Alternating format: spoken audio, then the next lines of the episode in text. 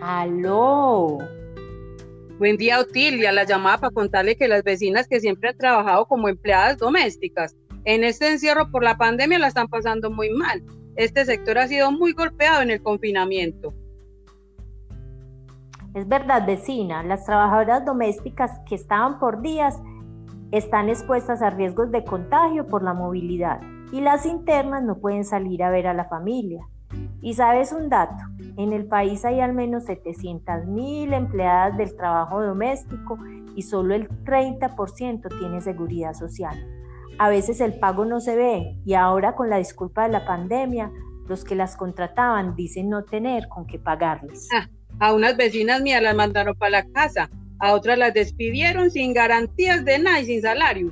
Menos mal unas tenían algo de ahorros y destaparon la alcancía a otras les ha tocado prestar para los gastos y quería, quién sabe cuándo podrán abonar a esas deudas porque no las han vuelto a llamar.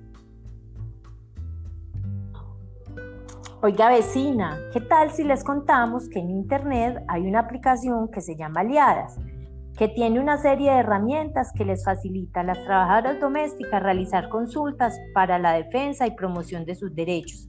Tiene ocho funciones entre ellas una guía sobre violencias y acoso laboral con rutas de acción, guía sobre libertad de asociación, guía didáctica sobre derechos laborales, calculadora salarial y si necesitan un chat que conecta directamente con el Ministerio de Trabajo. Hasta sección de noticias y denuncias tiene. Hacemos un llamado para que el gobierno, las instituciones, los empleadores y la sociedad modifiquen la dinámica de vinculación laboral de quienes hacen un gran aporte a la economía del país, de quienes cuidan y hacen más cómoda la vida de los hogares.